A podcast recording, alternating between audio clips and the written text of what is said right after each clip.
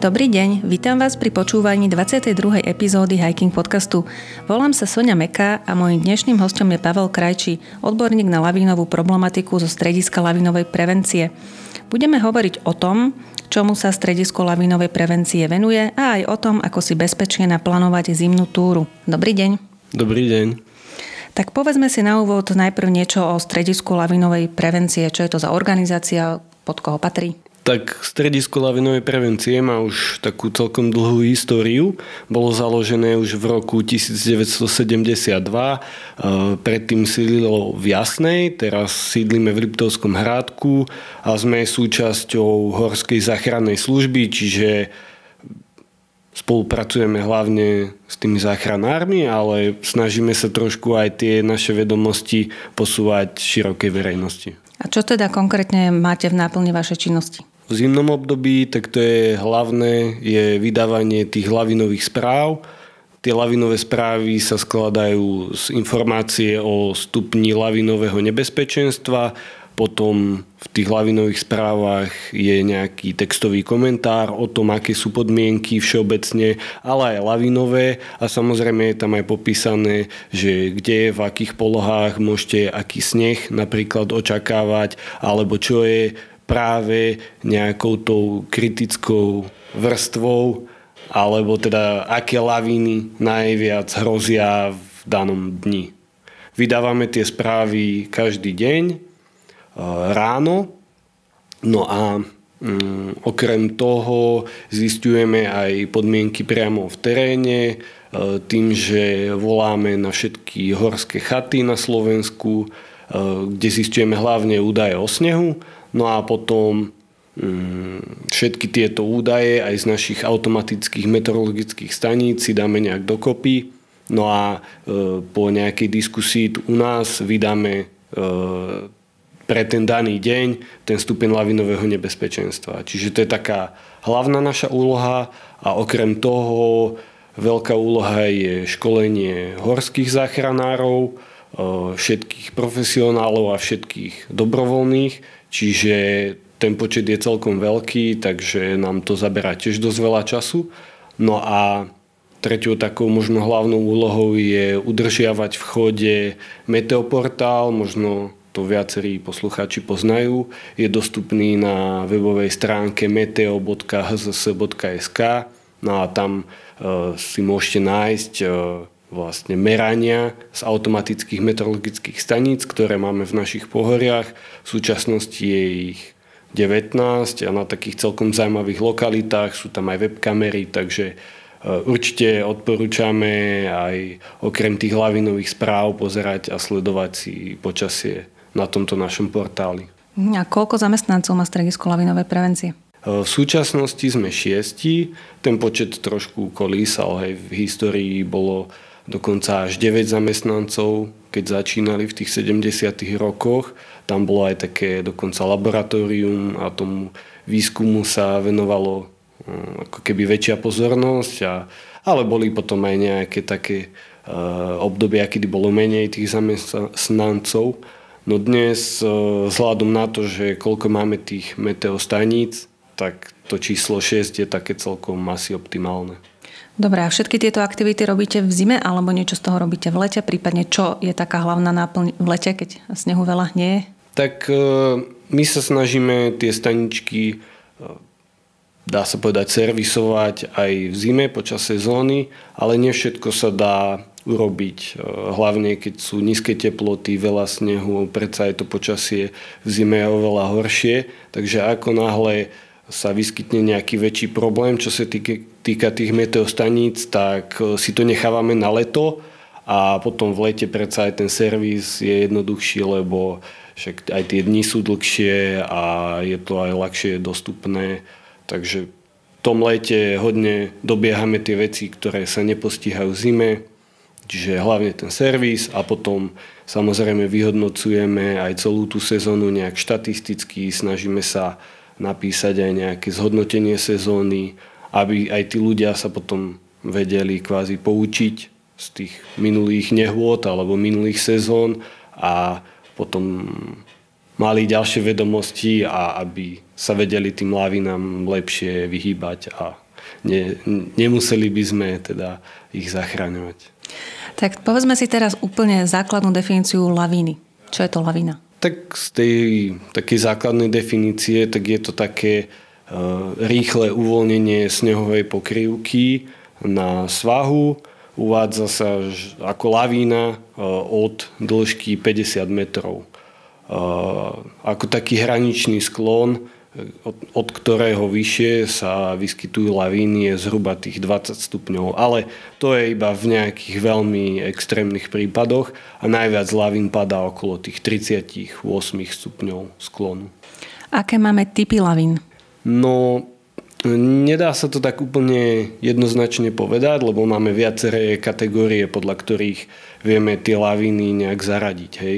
Môže to byť podľa veľkosti, podľa mechanizmu vzniku, napríklad podľa veľkosti hej, tam máme od nejakých splázov, ktoré majú možno hm, okolo tých 50 metrov, až po nejaké extrémne veľké lavíny, ktoré môžu mať až niekoľko kilometrov. Potom z hľadiska mechanizmu vzniku, tak rozdeľujeme tie laviny na uh, uvoľnené mechanicky alebo samovolné. Hej, tie mechanicky to môže byť napríklad lyžiar, alebo ja neviem, kamzík, alebo odstrel lavíny nejakou výbušninou, alebo uh, ja neviem, proste nejakými takými mechanickými, mechanickým zaťažením. No a tie samovolné, tak tie vznikajú buď, že sa zníži uh, tá pevnosť snehovej pokrývky, alebo sa zvýši zaťaženie. Čiže ja napríklad samovolná lavína môže vzniknúť z nového snehu. Keď za veľmi krátky čas napadne veľmi veľa snehu, tak vtedy tá lavína môže spadnúť. Čiže to je taká samovolná. Alebo často samovolné laviny padajú na jar, keď sa prudko oteplí, ten sneh e, vlastne sa tak premočí a môžu padať zase lavíny až po tom podklade. Čiže to je tiež jedno z ďalších delení, je, že laviny delíme na také, ktoré padajú od povrchu pôdy, to sú základové, potom môžeme mať doskové laviny, ktoré vznikajú vlastne, keď máme niekoľko vrstiev snehu a e, sneh sa ako keby šmikne e, jedna vrstva po druhej. Čiže tých, tých delení je niekoľko a ak by to niekoho zaujímalo, tak všetko je vlastne popísané ohľadom tejto lavinovej teórie aj na našej stránke laviny.sk, čiže odporúčam aj tam pre niekoho, koho to tak hlbšie zaujíma. A dalo by sa povedať, e, aké laviny sú na Slovensku najčastejšie, alebo sa to líši, líši zima od zimy? Mm, myslím, že najčastejšie. No ťažko je to povedať. Dá sa povedať, že kedy prevláda ktorý typ lavín. Hej, napríklad, ako som spomínal, tie základové lavíny z mokrého snehu, tak tie prevládajú na jar. Hej, keď už sa oteplí, celá tá snehová pokrývka sa premočí, no a vtedy tá, to, tá pevnosť uh, už nie je taká, čiže tá lavína spadne. Hej, ale zase v zime, keď je chladno, tak vznikajú skôr doskové lavíny. Hlavne keď je to spojené s uh, vplyvom vetra. Možno tak, čo je menej, by sa dalo povedať, je tých prachových lavín, ale samozrejme uh, aj Nedá sa to nejak úplne jednoznačne povedať, že áno, na Slovensku padajú hlavne také alebo hlavne také. Skôr by sa dalo povedať, že pri ktorých lavínach e, je najviac lavinových nehôd. Hej, a to by sme už vedeli povedať, že najviac tých nehôd je práve pri tých doskových lavínach, kedy je tam veľmi silný vplyv vetra, vznikajú také tie nebezpečné nafúky, preveje alebo také lavinové vankúše, čo si aj ľudia môžu všimnúť potom v teréne.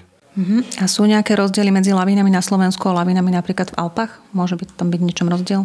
O, Rozdiel tak môže byť v tej veľkosti, pretože tie naše svahy sú kratšie, sú aj tie hory predsa menšie a takých tých lavín, ktoré majú niekoľko kilometrov, je u nás minimum. Kdežto v tých Alpách, hej, tam, tam sú proste tie väčšie laviny častejšie. Ale ináč ten mechanizmus je tam podobný. Možno čo sa týka nejakého vplyvu oceánu, tam sa dajú nájsť rozdiely. Že čím sú tie pohoria bližšie k oceánu, tak majú iné, iné lavíny, iný charakter lavín, ako nejaké laviny, ktoré teda uh, pohoria, ktoré sú vnútrozemí. Hej, v tom vnútrozemí sú to skôr také tie suché laviny, kdežto v, uh, pri oceánoch alebo napríklad známe je to uh, západné pobrežie Severnej Ameriky, tak tam, tam ten sneh je proste iný. Tým, že je to blízko oceánu, takže aj tie laviny sú trošku iné ako u nás.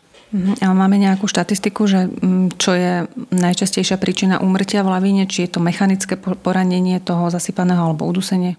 Mm, ono sa to trochu líši podľa mňa z histórie, lebo keď sme si tak pozerali tie lavinové nehody z minulosti, tak e, predsa do tých hôr chodili viac horolezci.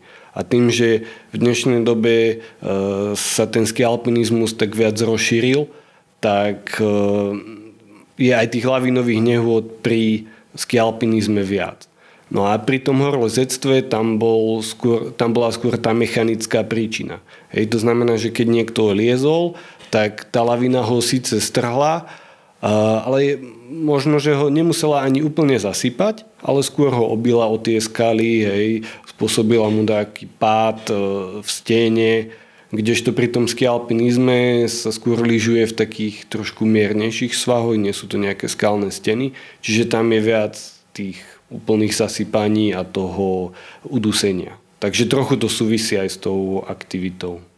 Teraz by sme si mohli vysvetliť, čo sú to stupne lavinového nebezpečenstva, koľko ich máme a kedy sa ktorý stupeň vyhlasuje. Máme 5 stupňov lavinového nebezpečenstva. Sú vlastne medzinárodne uznávané, fungujú rovnako aj v Alpách, aj ja neviem, v Pirenejách a takisto aj na Slovensku, v Polsku, v Česku. Je aj taká organizácia, ktorá združuje také lavinové služby, ako sme my. No a máme 5 stupňov lavinového nebezpečenstva. Jednotka je malé, 5 je to extrémne. Bola už niekedy na Slovensku vyhlásená 5 To je myslím, že zasiahnutie aj obcí alebo sídel? Ehm, myslím si, že áno.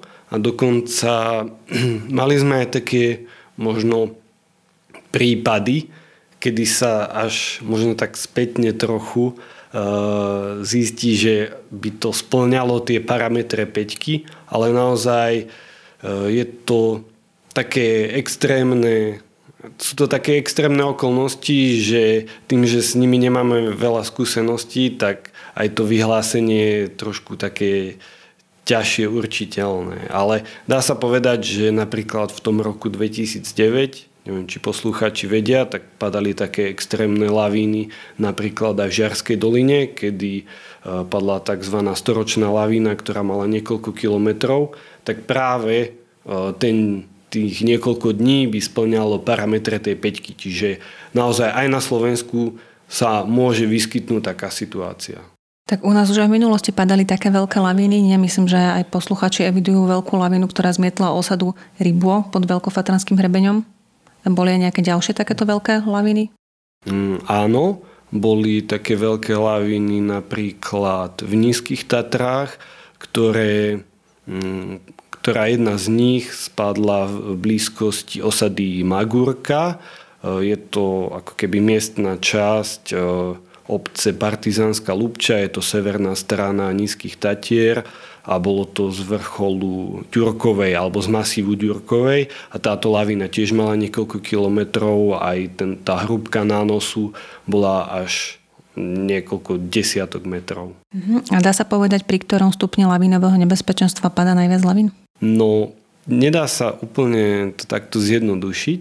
Možno by sa dalo vyhodnotiť, že pri ktorom stupni e, sa stáva najviac nehôd. Hej, logicky to by to vychádzalo, alebo človek by si mohol myslieť, že á, tak pri peťke, že bude najviac nehôd. Ale nie je to tak, pretože ľudia už všetky tie stupne poznajú, aj tí turisti a skialpinisti, ktorí sa pohybujú v horách, tak sa riadia aj podľa tých stupňov lavinového nebezpečenstva. Čiže pokiaľ je napríklad tá štvorka alebo peťka, tak väčšina ľudí sa do toho terénu vôbec nevyberie, čiže ani tie nejaké lavinové nehody sa veľmi nedejú. U nás najviac tých lavinových nehôd je pri treťom stupni, No samozrejme netreba podceňovať ani ten druhý stupeň. To je také trošku možno zavádzajúce, že niekto by si mohol myslieť, že a je dvojka, môžem ísť všade a je trojka, nemôžem ísť nikde. Vôbec to tak není. Je to skôr také postupné a aj pri tej dvojke môžu byť nejaké nebezpečné svahy, aj pri tej trojke zase si viem vybrať aj miesto, kde si môžem celkom dobre poližovať alebo kde sa môžem bezpečne prejsť. Čiže potom je to aj o tom vzdelaní, že keď niekto sa tým lavinám zaoberá, tými lavinami zaoberá viac a má možno lepší prehľad v tej problematike, tak si môže dovoliť ísť napríklad aj v tej trojke na nejakú túru, kdežto tí úplní lajci by mali skôr sa vyvarovať nejakým túram. Tak poďme si predstaviť modelového turistu, ktorý nemá veľké skúsenosti s lavínou a je vonku pekné počasie cez víkend a on si chce urobiť pešiu túru do nejakých našich hôr. Nevie o tom veľa, ako sa má pripraviť tak, aby sa mu pokiaľ možno nič nestalo. Mm, tak v prvom rade je dobré zistiť, že či, tú, tú, či to územie, kde sa bude pohybovať, že či ohrozujú lavíny. No a ak áno, tak e, je dôležité sledovať napríklad naše stránky laviny.sk alebo rescueservice.sk, kde my sa snažíme ľuďom dať čo najviac informácií, aby sa vedeli kvalitne rozhodovať. No a samozrejme veľmi dôležité je aj to mať otvorené oči, keď sa pohybujem v tom teréne a používať taký ten možno zdravý sedliacký rozum, že ak vidím, že idem hore dolinou, nikto predo mnou nebol, je pol metra nového snehu a fúka silný vietor, tak podľa mňa už aj tak logicky zmyšľajúci človek mu to možno dojde, že asi nie je niečo v poriadku, že radšej mám byť opatrnejší a neísť do nejakých extrémnych svahov.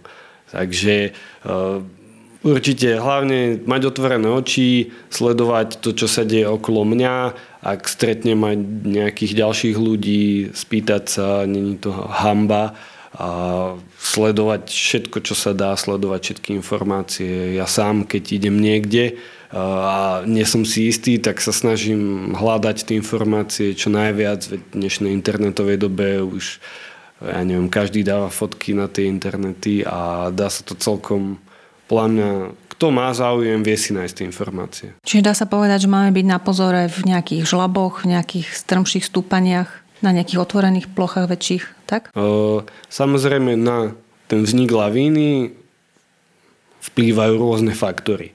Hej, jeden faktor je ten relief, ako ste spomínali, čiže sklon, orientácia svahu, aj to, že či ide o nejaký hrebeň alebo ide o nejaký žlab. Hej, čiže to sú také veci, ktoré sa veľmi nemenia priebehu času. Čiže viem kvázi celkom dobre uh, zistiť, že áno, tento svah je na 30 stupňov, tak asi tam nepôjdem, keď bude nejaké vysoké lavinové nebezpečenstvo. Alebo uh, aj keď idem do toho terénu, tak vidím, že tie hrebene sú skôr sfúkané, že toho snehu tam veľmi nie je. Ale skôr ten sneh je nafúkaný v tých šláboch, nejakých muldách a tam práve je to lavinové nebezpečenstvo väčšie. Potom ďalší ten faktor je počasie. Pri počasí to je hlavne, že ak sú nejaké veľké zmeny v počasí, tak mi to musí e, zdvihnúť taký ten varovný prst, pretože ak je nejaká veľká zmena, tak to môže znamenať problém. Veľká zmena znamená napríklad prudké oteplenie, prudké ochladenie spojené s Eh, veľa, nový, veľa nového snehu, silný vietor. Proste ak v tých horách sa niečo prudko zmení, tak to môže byť problém.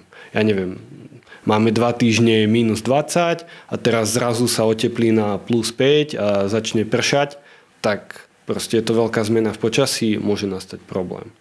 Na posledná vec, tak to je taký ten ľudský faktor, No a v dnešnej dobe v tých horách je už ľudí naozaj veľa, treba sledovať aj tých ostatných, lebo dejú sa aj nehody také, že ani nie ja, že by som podcenil nejakú situáciu, ale možno tí ľudia okolo mňa.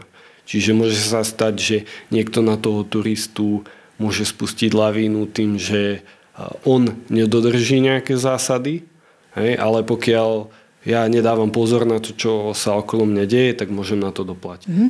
Môže nás ohroziť lavína aj v lese, alebo v lese sme v bezpečí? No vlastne na to som zabudol, na tú vegetáciu. Čiže áno, e, laviny môžu padať aj v lese. U nás mm, je to častejšie, tie laviny padajú skôr na tom, v tom voľnom teréne. V lese je to zriedkavejšie, ale samozrejme mali sme také prípady dokonca v pohorí Vyhorlat, v tých takých riedkých bukových lesoch, tam často môžu padať laviny, alebo aj v malej veľkej fatre, naozaj v tých listnatých lesoch, kde mm, tie listy však opadajú, nie na jeseň, takže aj není problém pre ten sneh, aby dopadol až na povrch a tým pádom tam môžu vznikať takéto situácie. Mhm, aký výstroj potrebujeme, ak ideme do do terénu, kde by mohla vzniknúť lavína? Mm. My odporúčame vždy nosiť so sebou základnú lavinovú výbavu, to je lavinový vyhľadávač, lavinová sonda a lavinová lopatka. V podstate nie sú žiadne výnimky, že a lopatku mi treba menej ako vyhľadávač alebo podobne. E, v podstate sú rovnocenné a naozaj, ak si niekto myslí, že vykope toho svojho kamaráta pomocou lyže alebo rukami, tak je to proste oveľa zdlhavejšie, oveľa náročnejšie a pri tej kamarátskej pomoci tam ide o minúty, čiže odporúčame určite mať komplet túto lavinovú výbavu. Mhm. A čo lavinové batohy? Lavinové batohy mm, sú taká nov, možno novšia technológia, ktorá sa používa v horách.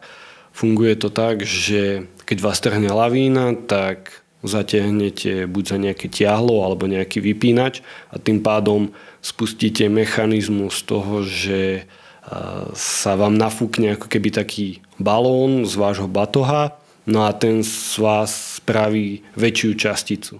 A keď je kvázi v tom toku lavíny väčšia častica, tak má tendenciu ostávať na povrchu. A to je z hľadiska prežitia veľmi dôležité, aby, aby ten postihnutý bol na povrchu, aby nemal upchaté dýchacie cesty. Čiže logiku to určite má. E, jasné, že je to lepšie mať ten lavinový batoh, ale samozrejme netreba ani to preceňovať. No to som sa chcela spýtať, či to nevzbudzuje skôr falošný pocit bezpečia v tých užívateľoch. No treba si uvedomiť, že ten lavinový batoh nám pomáha hlavne proti tomu úplnému zasypaniu. Ale keď má tá lavína preženie cez nejaké skalné prahy a ja budem mať mechanické poranenia e, nezlučiteľné so životom, tak ten batoh mi veľmi nepomôže alebo pokiaľ ja stúpam niekde hore dolinou a e, niekto cudzí, hej, nado mnou spustí lavínu, tak tá lavína ma iba zasype a ja nemám ani čas nejak ten, ten batoh spustiť. Hej. Boli aj nejaké výskumy, čo sa týka uh, to, tej účinnosti a toho, že um, kde sa stávali chyby pri používaní, no tak tiež jedna z chýb bola, že ľudia v tom strese ani ten lavinový batoh nestihli aktivovať. Alebo napríklad to tiahlo, ten, ten odstrelovací mechanizmus nemali ako keby v tej pohotovostnej polohe. Takže e, tiež, možno čo som zabudol povedať, pri tej základnej lavinovej výbave nie je dôležité len ju mať, ale je dôležité ju vedieť aj použiť.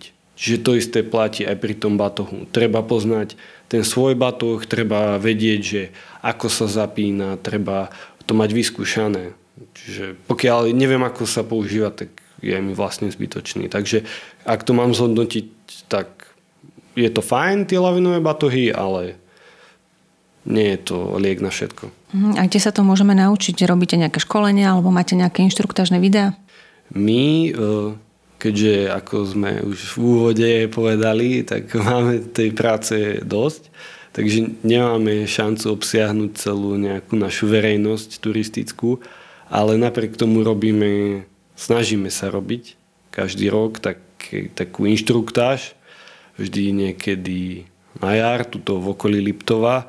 Minulý rok to bolo v Žiarskej doline, Čiže napríklad tam sa môžete niečo dozvedieť, ale je to skôr tak iba jednodňová taká inštruktáž základná.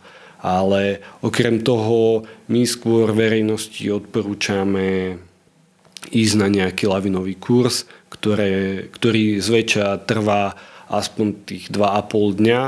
Často ich robia horskí vodcovia, čiže tým, že my nemáme šancu to obsiahnuť, tak sme radi, keď ľudia majú záujem a keď sa nechajú vyškoliť nejakými odbornými, odbornejšími ľuďmi, ktorí sa v tom vyznajú, ktorí sa v tom lavinovom teréne dá sa povedať profesionálne pohybujú ako tí horskí vodcovia. Ešte by som sa vrátila na chvíľočku k tej výbave. Sú nejaké nové trendy, čo sa týka lavinových vyhľadávačov alebo nejaké nové technológie, ktoré sme ešte nespomenuli? Možno treba povedať, že tie lavinové vyhľadávače prešli celkom dlhou cestou od tých nejakých 90. rokov. Na začiatku mali iba jednu anténu, nemali displej, boli len také vlastne zvukové, že pomocou nejakého zvukového signálu ste postupovali. V dnešnej dobe už tam máme displeje, už sa dajú prepojiť s telefónom cez Bluetooth a viete si tam ten software aktualizovať a naozaj ten pokrok šiel dopredu a asi by som nemal hovoriť o nejakých konkrétnych značkách, ale vo Môžete. všeobecnosti uh, treba to obmieniať, hej, lebo ja neviem, ak má niekto nejaký 10-ročný prístroj, tak už to možno nemusí mať úplne uh, tú istú kvalitu, ako je to dnes, takže treba si ho sledovať, treba možno obmeniť každých pár rokov a naučiť sa hlavne s ním pracovať. No dobre, a teraz čo robiť, keď ma strhne lavína? Mm, keď ma strhne lavína, tak uh, sa veľmi toho veľa nedá robiť, pretože tá lavína je naozaj veľmi rýchla. Sú také možno nepísané odporúčania, ktoré ale samozrejme v tej rýchlosti vás možno vôbec ani nenapadnú, lebo sú to naozaj sekundy a možno budete rozmýšľať úplne o niečom inom, o, možno o rodine alebo tak. Ale uh, hovorí sa, že keď akože ste v tej prvej fáze, že ešte len vás začína unášať tá lavína, tak sa snažiť nejako z nej vylyžovať alebo zachytiť sa nejak povrchu. Takže možno to je v tej prvej fáze, potom v tej druhej fáze, keď už nemáte šancu sa z nej dostať, keď už viete, že vás unáša, tak sa snažiť možno nejak rukami, nohami e, niečo ako plávať a dostať sa na povrch. Aby, aby, aby, aby ste boli minimálne tie, tie dýchacie cesty, aby ste mali nad povrchom lavíny, čiže tak čo najviac sa hýbať. No a potom v tej poslednej fáze, keď už cítite, že tá lavína spomaluje, tak pokiaľ ste pod jej povrchom, tak si možno môžete skúsiť dať ruky pred tvár, aby ste možno si tak vytvorili nejakú e, vzduchovú bublinu. Ale všetko vrajím, to sú len také odporúčania, že že ak náhodou by vás to napadlo, tak to môžete skúsiť, ale v danom momente to vôbec nemusí fungovať, hej, lebo tie laviny sú rôzne, tie situácie sú rôzne a nedá sa úplne namodelovať e, nejaká univerzálna lavina, lebo naozaj tá situácia vždy je úplne iná. Dobre, a keď sme v situácii, že vidím, že mojich kamarátov strhla lavina, ja som bokom, tak čo robiť? No, tak e, to je ten lepší prípad, lebo nie ste sami. Hej, to je tiež jedna z základných zásad, že nechodí do hôr sami a hlavne nie do lavinového terénu, pretože logicky potom je mi zbytočný aj ten lavinový vyhľadávač, lebo by mi nemal kto pomôcť. Takže keď tam mám tých kamarátov niekde unašaných v lavíne, tak snažím sa sledovať, že e, aká, akým smerom ich tá lavina unáša, e, možno, že zapamätať si nejaký bod zmiznutia, kedy som ich už ďalej nevidel v tej lavíne a potom si možno predstaviť nejakú takú tú líniu, že kam ich tá lavina asi uniesla. Pretože potom pri tom vyhľadávaní mi to môže značne skrátiť čas. Dobre, a mám teraz eh, prvé zavolať horskú službu, mám bežať za tými kamarátmi, mám zapnúť ten lavinový vyhľadávač, aká je nejaká, alebo je nejaká taká postupnosť krokov? Uh, áno, už teraz chápem. Uh, áno, je, je, je tam taká odporúčaná postupnosť, uh, ktorá ale není to tiež úplne jednoznačné, pretože, no potom si to povieme, čiže dôležité veci volať tú pomoc, vyhľadávať s vyhľadávačom, no a keď ho s tým vyhľadávačom nájdem, tak vytiahnuť tú sondu, skúsiť ho nasondovať a potom nasleduje to kopanie. No a ešte na začiatok, čo som hovoril, tak e, je to také, že či najskôr volať alebo ísť hľadať, tak to sa môže líšiť od situácie, lebo pokiaľ som niekde úplne ďaleko, že viem, že tam není signál, tak je úplne zbytočné volať, lebo nemám signál ale zase na druhej strane, ak som naozaj niekde blízko z jazdovky a viem, že je tam signál, tak aj tá profesionálna záchrana môže byť e, tam veľmi rýchlo. Čiže vtedy e, môžete najprv zavolať. Čiže není to nejaké úplne striktné, že áno, najprv volám, potom hľadám, alebo najprv hľadám, potom volám. Čiže tak znovu ten zdravý slidacký rozum a nejak sa musíte proste v tej situácii rozhodnúť. A ja neviem, môže to byť zase ďalší scenár je ten, že budete dvaja. Hej? Čiže keď budete dvaja, tak jeden môže volať, druhý môže hľadať. Čiže ja viem, že je to ťažké, ale najlepšie je zachovať nejakú tú chladnú hlavu a či už najprv zavolám, alebo najprv budem hľadať, to sa môže až spätne ukázať, čo by bolo lepšie, čo by bolo horšie. Uh-huh. A platí to, že najväčšiu šantu na záchranu má ten zasypaný do 15 minút? Um, to určite platí a tu ešte určite treba povedať, že sa netreba spoliehať na tých profesionálov, na tú horskú službu, pretože uh, pri lavinách je naj, najdôležitejšia kamarátska pomoc, pretože ako ste spomínali, tak po tých 15 minútach šanca na prežitie výrazne klesá a keď si uvedomíme, že aj keby sa tá lavina stala v blízkosti nejakého lyžiarského strediska, bolo by ideálne počasie a všetko by nám hralo do karát, tak aj tak to trvá tým zachranárom, kým sa tam dostanú minimálne nejakú tú pol hodinu, hej, lebo musia dostať hlásenie, musia sa ja neviem, obliesť, e, zobrať si všetky veci a to všetko trvá nejaký čas. Kdežto vy, keď ste priamo na tej lavíne, tak vy ste už v podstate nachystaní. Už stačí len vyťahnuť ten prístroj, začať hľadať a začať kopať. Čiže určite alfa a omega je to tá kamarátska pomoc. Uh-huh. A dajme tomu, že som v teréne horskom a vidím, že niekde padla hlavina. Je dobré vám to zahlasiť ako stredisku lavinovej prevencie? Určite, ak tam dokonca niekoho vidím, že sa tam pohyboval, tak o to viac, lebo môže byť niekto zasypaný. A pokiaľ aj nie, tak pre nás je to celkom zaujímavé, keď vieme, že aká je tá lavinová aktivita. Čiže aj keď to napríklad je len nejaká samovolná lavina, tak nás to celkom zaujíma. Čiže kľudne nám môžete napísať e-mail alebo poslať fotku, všetko, všetko v podstate nás zaujíma, čo sa týka lavín. Takže aké informácie potom je dobre podať? Kde to bolo? Aká to bola veľká lavína? Či si myslíme, že to bola prachová lavína alebo či ako rýchlo išla? Tá lokalita je veľmi dôležitá.